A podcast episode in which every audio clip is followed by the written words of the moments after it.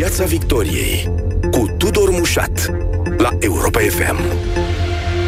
Și ca de obicei, live pe Facebook, invitatul acestei serii este deputatul USR Cristian Zaidlar. Bună seara! Bun Bună venit seara. în Piața Victoriei!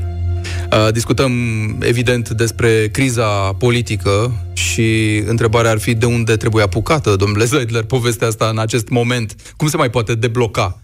Ce ar trebui să se întâmple după dumneavoastră? Păi, haideți să vedem tehnic ce se poate întâmpla. Fie vom avea anticipate, fie nu. Sigur, acum am, v-am spus foarte multe noutăți, nu-i așa? Uh, putem avea anticipate și putem avea și până acum, adică puteam fi pe un drum uh, mult mai concret spre anticipate, dacă jumătate plus unul din membrii Parlamentului își asumă public, curajos și deschis faptul că vom avea alegeri anticipate. Asta înseamnă să voteze împotrivă la două propuneri de premier, oricare ar fi acestea două. Claus Iohannis zicea că șansele au scăzut dramatic, nu? Sub 50% spune șeful statului, care, apropo, va ieși în această seară la ora 7, deci peste mai puțin de o oră, uh, va ieși cu noi declarații după o întâlnire pe care a avut-o cu premierul uh, Orban în după masa asta. Da, șansele au scăzut din cauza zilelor pierdute, adică e o chestiune de, de calendar politic. Mă aștept ca președintele Iohannis să, astăzi să cheme partidele la consultări pentru Mai pentru credeți mâine. în varianta asta? A anticipatelor? Adică ați, ați presa pentru ea? Ați uh, acționa? Ce butoane mai pot fi acționate pentru ea? Din punctul nostru de vedere, în al USR-ului ne-am spus foarte clar că ne dorim aceste alegeri anticipate pentru că credem că e soluția cea mai bună pentru România. Nu credem că e soluția cea mai bună pentru USR la un moment dat sau la altul, uh, sau la un alt moment. E irelevantă preferința noastră uh, partinică, e important de ce are nevoie România. Și România are nevoie de o guvernare stabilă, iar pentru asta are nevoie de o majoritate parlamentară foarte clară. Iar uh, faptul că astăzi Parlamentul uh, acordă un vot de investitură unui guvern două, trei luni mai târziu uh, dărâmă același uh, guvern, arată tocmai ceea ce noi spunem de foarte mult timp. Acest Parlament este, de fapt, necredibil și instabil din punct de vedere al majorității politice. Nu se poate guverna o țară cu un parlament care se răzgândește din 3 în 3 luni. Apropo de asta, n-am putea să trecem peste decizia Curții Constituționale, de fapt, care ne-a adus în situația în care suntem azi. Curtea Constituțională care zice am constatat că, de fapt, desemnarea acestui premier e făcută cu scopul declarat ca acest guvern să pice și acest premier să pice. Și nu s-a ferit nicio clipă curtea, prin judecătorii ei care au ieșit în spațiul public după aia să dea interviuri, să susțină că da, au auzit din declarațiile politicienilor că ei, de fapt, n-ar vrea ca acest guvern să treacă. Nu l-au auzit pe președinte, atenție, care era subiectul acestui conflict uh, juridic președinte-parlament. Dar l-au auzit pe Ludovic Orban. Dar l-au auzit, probabil, nu știu, pe Dan Barna. L-or fi auzit pe Dacian Cioloș. Or fi auzit încă 100 de membri PNL spunând același lucru, că și-ar dori anticipate și ca guvernul să pice. Și au judecat în consecință. Cum vedeți povestea asta? Deciziile Curții Constituționale sunt obligatorii și le respectăm. Asta înseamnă, printre altele, stat de drept. Dar putem să le și comentăm. Iar dacă președintele Curții Constituționale iese în spațiul public și explică ceea ce tocmai ați reluat dumneavoastră, eu ce pot să înțeleg altceva decât că într-un conflict presupus de natură constituțională între o parte și cealaltă, conflict de natură constituțională, juridic, pe lege, citind articole, alineate, Curtea Constituțională a decis ascultând declarații politice a unui terț. A făcut revista presei, cum ar veni de fapt. Da, nu credeam că asta e rolul curții de, cont, uh, de uh, curții constituționale sau că așa se iau deciziile în curtea constituțională. Aveam o total altă uh, impresie. Nu face această decizie decât să întărească ceea ce noi spunem de foarte mult timp. Curtea constituțională trebuie depolitizată. Nu e în regulă ca un fost președinte de Camera a Parlamentului României din partea unui partid politic oricare ar fi fost acel partid politic, sigur, acum vorbim despre domnul Dorneanu și PSD, să ajungă președintele Curții Constituționale. Nu e în regulă. Oricând putem suspecta, noi sau orice uh, politician de la orice partid în viitor, că aceasta sau altă decizie a Curții Constituționale este afectată de influențe politice. Și așa, ce, așa ceva e inacceptabil. Judecătorii respectivi au zis așa, nu e interzis să fie desemnat Ludovic Orban, ba chiar președintele îl poate desemna din nou, dar trebuie să avem garanția că acest premier desemnat își dorește o majoritate prin care guvernul lui să treacă, adică nu să facă exact invers, să fie desemnat ca să pice. Și atunci întrebarea tuturor este și ce ar trebui să facă un premier desemnat, care poate să fie Orban, poate să fie altul, nu știu, de la PNL, poate era Luca Turcan, habar n-am. Să se prefacă. Să se jure public că vrea de fapt o majoritate, deși calculele lui politice sunt altele, să ce se ar trebui să facă? Să se prefacă, pentru că, de fapt, această decizie a Curții Constituționale, asta ne spune respectivul, dacă, sau respectiva, nominalizat premier, dacă nu dorește, de fapt, și se merge spre ideea de anticipate, trebuie să se prefacă în spațiul public. Bine, aici mai este o chestiune. Ne lipsește din textul Constituției o prevedere similară altor țări europene, prin care Parlamentul să poată fi dizolvat printr-o procedură mult mai ușoară. Uh-huh. Sigur, nu apelăm, nu ar urma să apelăm la asta în fiecare zi, dar în momente excepționale precum, uh, precum acesta, și mă refer la momentul politic, acela al unei majorități parlamentare instabile, să poți să deblochezi situația prin alegeri anticipate. Mai credeți că a fost un blat între PSD și PNL în legătură cu PNL sacrifică alegerile în două tururi și PSD îi dă voie la anticipate după tot ce s-a întâmplat? Că dumneavoastră, cei de la USR, ați uh, vehiculat ideea asta. Vedeți, uh, blat de fapt ce înseamnă? O înțelegere subterană netransparentă. Și lumea își închipuie că blaturile se fac în felul următor. Se întâlnesc undeva noaptea în subsol cu becul stins, un uh, reprezentant al unui partid cu reprezentantul celuilalt partid, uh, bat mâna, ies la suprafață, trag uh, gluga pe cap și după aceea se duc la sediu și uh, anunță ce s-a, ce s-a decis. Nu.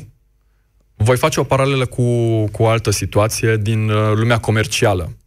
Consiliul Concurenței, când o amendă pentru un blat o înțelegere secretă, cum ar veni, da? Nu e nevoie să demonstreze că înțelegerea chiar a existat în sensul că s-au întâlnit reprezentanți mai de la mai multe firme, au stabilit că vor avea un preț comun și așa mai departe, că vor impune un, uh, um, o, o formă de control a pieței. Trebuie să există rezultatul. Dovezile sunt rezultatul acțiunii respective. Iar dacă fac această paralelă și mă uit la rezultat, pe în momentul de față nu avem alegeri în două tururi și ne apropiem foarte mult de alegerile locale nu vom avea alegeri locale în două tururi, din păcate, pentru România, nu pentru USR, din păcate pentru România. Bun, dar și, văd că, și, nici... și văd că facem pași uh, în sens, uh, știți, bancul acela, direcția e bună, doar sensul e greșit, da. înspre anticipate. Sau dinspre anticipate. Dinspre anticipate spre alegerile la termen. Adică da. nu o să se obțină nici povestea asta. De-aia vă întrebam. Și atunci, de fapt, bun, nu fi fost o înțelegere uh, cu strâns mâna și cu semnat ceva, dar a fost un fel de tatonare din care fiecare parte a înțeles că poate face acest serviciu celeilalte. Dar nici măcar asta înțelegem că n-a fost, nu, domnule Zeidler? Adică înțelegem că PSD, dacă o fi existat această senzație, uh, a luat-o și a mototolit-o și a aruncat-o la coș, pentru că el, de fapt, are altă agendă. Vrea să blocheze tot. Vrea, Ei, de fapt, să ajungă la termen. Vedeți, aici eu aștept rezultatul uh, Congresului PSD, nu doar pentru că m-ar interesa în mod deosebit cine, cine Marcel Ciolacu va fi președintele PSD-ului, ci pentru că mă interesează și ce va face următorul președinte al Partidului Social Democrat după aceea. Există un scenariu care poate fi valid, dar 15 martie e o dată de calendar până la mm. care aceste lucruri uh, vor reși. Dacă e adevărat ce se spune, cum că o parte din PSD ar fi totuși de acord cu ideea anticipatelor. Rămâne de văzut Adică siguranță în să stăm un pic să iasă Ciolacu, cum ar veni, ca să decidă el cu voturile în spate chestia asta. Cam asta ar fi... Cam asta Ce se, ziceți că se aude în spațiu Cam asta politic? se discută pe, pe holuri uh, mai așa la, în, uh, în unghi. Bun, ne întoarcem la ce ar putea să facă președintele în acest moment. Reamintesc ascultătorilor noștri la ora 19, în jumătate de oră, el o să iasă cu declarații, le veți auzi uh, și aici la Europa FM. Uh, e vorba de ce ar putea să facă mai departe președintele. Ar putea să facă, să forțeze aceste anticipate, nu știu, să-l numească iar pe Orban, să numească un alt penelist despre care știe că o să pice Uh, chiar dacă la o să se jure public că vrea majoritate, așa cum tocmai i-a recomandat CCR, sau ar putea să abandoneze această idee și să facă un guvern care să ajungă la termen. Acest guvern care poate să fie tot unul minoritar, cum a fost PNL-ul de până acum două săptămâni, înainte să pice, sau trei, sau unul de Uniune Națională, să zicem, sau nu știu, de Uniunea Forțelor de Dreapta sau a Forțelor cu Valori Comune, și aici vă includ pe dumneavoastră, cei de la USR+. Și pe... Ați intrat la o guvernare de genul ăsta? Stați așa, haideți să mergem să analizăm aceste scenarii. Guvernul de Uniune Națională, în ultimii 30 de ani am auzit de mai multe ori această formulă. S-a întâmplat vreodată? Nu. Vedeți, realist vorbind, acum așa, dumneavoastră și ascultătorii, dacă închid ochii, își închipuie pe bune un guvern din care ar face parte atât PSD, ca să înseamnă Uniunea Națională, cât și USR. Sau oameni agreați și propuși, sau și sau propuși de PSD, că nu e neapărat nevoie să vină membrii de partid. Noi am mai gustat din prăjiturica asta otrăvită cu, da, puneți-vă voi miniștri, că noi populăm cu secretari de stat uh, uh, toți membrii de partid și ne prefacem că e tot în regulă. Nu știu de ce, prin, prin capul meu acum mă uit la dumneavoastră și tot numele Dâncu, așa, se tot învârte numele lui Dâncu, un anumit domn Dâncu, mm-hmm. de la Cluj vicepremier în guvernul Cioloș, de altfel. Și care nu era membru PSD. Și sau... care nu era chipurile membru PSD. Da, uh-huh. bun. Uh, deci varianta asta pică, o ștergeți de pe listă. Varianta în care există o coalizare a forțelor... De dreapta, spuneați. De dreapta, ziceam. Haideți sau cu valori nu... comune, ca să nu le etichetăm prea ideologic, că nu mai știe nimeni. Oricum. Perfect. Și din Parlament, cine ar, uh, s-ar încadra în această definiție? USR, PMP, PNL, PMP și mai? Și poate niște UDMR pe aici, pe acolo, că de, ne-am obișnuit cu UDMR să fie în toate bărcile posibile. Și tot nu e de ajuns ca să obții jumătate plus unul din voturile la investitură. Păi nu știu că la cum merg racolările în PNL, domnule Zeidler, cu... Tocmai am văzut că patru deputați pro-România, uh, pardon, ALDE, au ajuns la PNL. S-ar putea să mai umble pe aici, pe acolo, PNL-ul la această majoritate și nu știu. Și atunci Zic. unde rămâne ideea valorilor comune? Da. Adică, deci nu? Răspunsul nostru e nu? Uitați, uh, situația în felul următor. Dacă, și noi am spus asta public, deschis, repet un mesaj anterior și îl vom repeta și la consultările, foarte probabil uh, acestea vor avea loc uh, mâine la Cotroceni. Dacă nu se reușește scenariul anticipatelor și lucrul acesta va fi destul de evident, adică se va cunoaște în spațiul public, nu, nu va fi un vot cu emoție în, în Parlament să stea într-un deputat sau într-un senator sau nici măcar în doi. Și deci, dacă următorul guvern, oricine ar fi premierul nominalizat, mă aștept totuși să fie cineva de la, de la PNL, deci dacă următorul guvern nu va cădea și se încheie acolo scenariul anticipatelor, noi vom dori să facem parte din acel uh, guvern. Am spus-o foarte clar și am spus și de ce. Pentru că măsurile pe care noi le-am inclus în protocolul cu PNL la investitura guvernului Orban întâi, uh-huh. nu au fost respectate decât în foarte mică proporție. Dacă e să, uh, să sprijinim un al doilea guvern uh, Orban, o vom face doar având oameni, miniștri în guvern, pentru a ne asigura că ceea ce ne-am propus pe plan politic se va și realiza. Iar lucrurile acestea sunt foarte transparente, adică protocolul respectiv este public, se referă la chestiuni de infrastructură, se referă la chestiuni de mediu, la adică chestiuni ziceți de justiție. că avea șanse mai mari să promovați lucrurile astea din interiorul guvernului Categoric decât ați da. avut până acum din afară. Categoric da. Categoric da.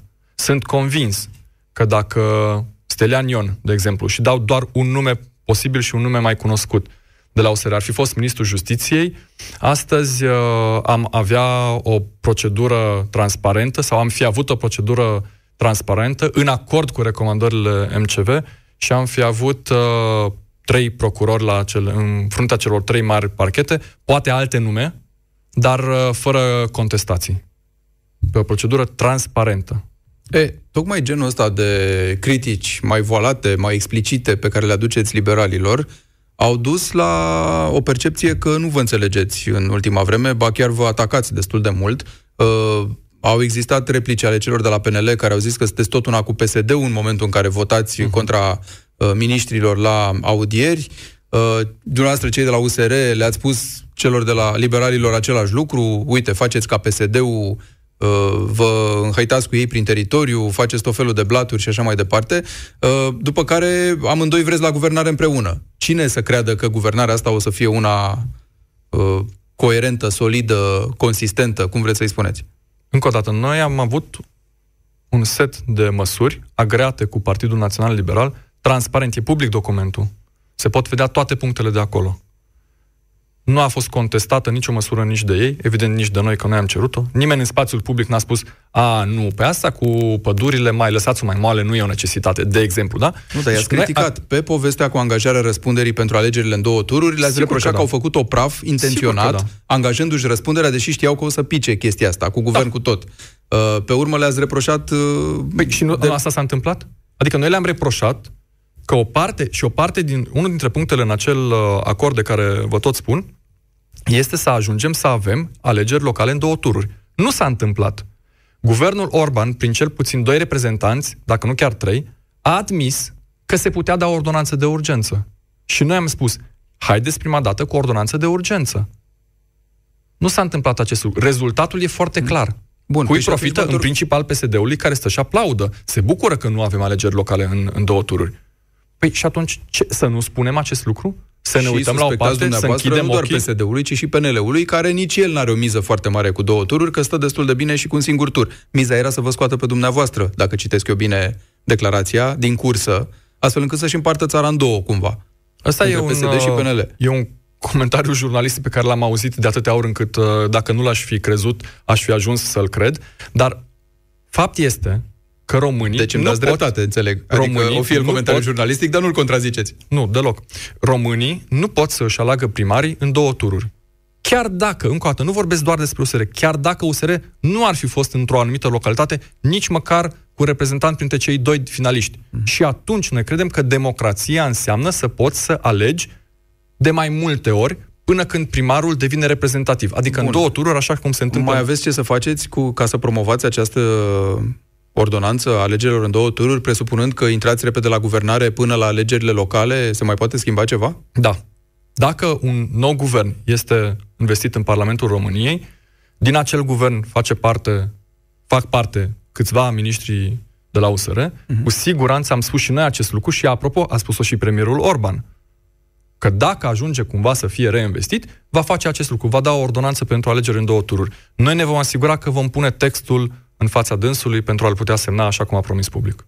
Bun. Mai sunt niște lucruri care țin de valori comune sau de lipsa lor, cum ar fi, de exemplu, înțelegerile astea pe care le face PNL-ul cu foști membri PSD. Cel mai răsunător scandal e cel de la Iași, cu primarul Mihai Chirica fost membru PSD până prin, nu știu, pe la mijlocul 2017 și acum Orban spune, domnule, are toată susținerea mea dacă organizația îl vrea ca drept candidat la primăria Iași, eu îl susțin, am uitat că a fost cu PSD-ul, a fost acum 100 de ani, citez chestia asta, e valabil și pentru alții, e valabil și pentru oia de care vă spuneam ceva mai devreme, cei patru deputați care doar azi au venit de la ALDE, au mai venit unii de la Pro-România, adică se tot adună acolo oameni de la partide cu care era în război până mai ieri, PNL-ul și dumneavoastră, de asemenea. Și atunci întrebarea e, vă mai unește mare lucru în condițiile în care ei procedează în felul ăsta pe care îl criticați? Cu siguranță aceste lucruri nu ne Adică unesc. o să guvernați împreună bine, dar după aia o să vă certați în plan politic extra sau cum? Că eu am mai văzut chestia asta pe vremea CDR. Da, vedeți, uh, noi am agreat acolo niște lucruri, revin, care nu s-au întâmplat. Acum, între timp ce fac dânsii cu propriul lor partid, pe cine primesc în partid, sigur, ne permitem să comentăm în spațiu public. Dar e treaba dânșilor ce, ce fac acolo. Păi, și treaba da? dumneavoastră cumva, că ziceți, domnule, una că ne încurcați nouă planurile, nu ne lăsați și pe noi, pre, pentru că ați blocat asta cu două tururi, Mă rog, nu, nu, din mă refer, prostie, mă, din... Da, doar că eu, eu mă refeream la primirea de parlamentari care... Așa, și asta ar fi a doua. Sau de candidați la primărie care anterior Ok, asta ar fi a doua, ar fi în planul valorilor. Păi ce faceți? Unde vă mai sunt valorile dacă voi, cu prima ocazie, importați niște pesediști? Asta, dincolo de comentariile noastre, vor judeca foarte bine oamenii atunci când se vor duce la vot. Și sper că se vor duce la vot. Da, se vor duce la vot. Șerban Nicolae, propunerea PSD de Să președinte al Senatului. Da, Aș vrea un comentariu din partea dumneavoastră. Ce comentariu? Șerban Nicolae, pe bune. Șerban Nicolae. Nu pot să repet acum la microfon ce îi spunea colegii noastre, Cozet Chichirău, în plenul Parlamentului României. Și un asemenea individ să conducă Senatul României, Camera Supremă. De ce vă spun că avem nevoie de un nou Parlament și de oameni noi acolo? De alte majorități. Iată, încă o dovadă. Șerban Nicolae nu are probitate morală, dacă vreți, să ajungă în fruntea oricărei instituții din România. E, e timpul să schimbăm genul ăsta de comportament și genul ăsta de oameni. Suficient. A fost de ajuns 30 de ani. Spuneți-mi un lucru, domnule Zeidler. Uh, presupunând că într-adevăr există această dorință a PNL și a PSD de a împărți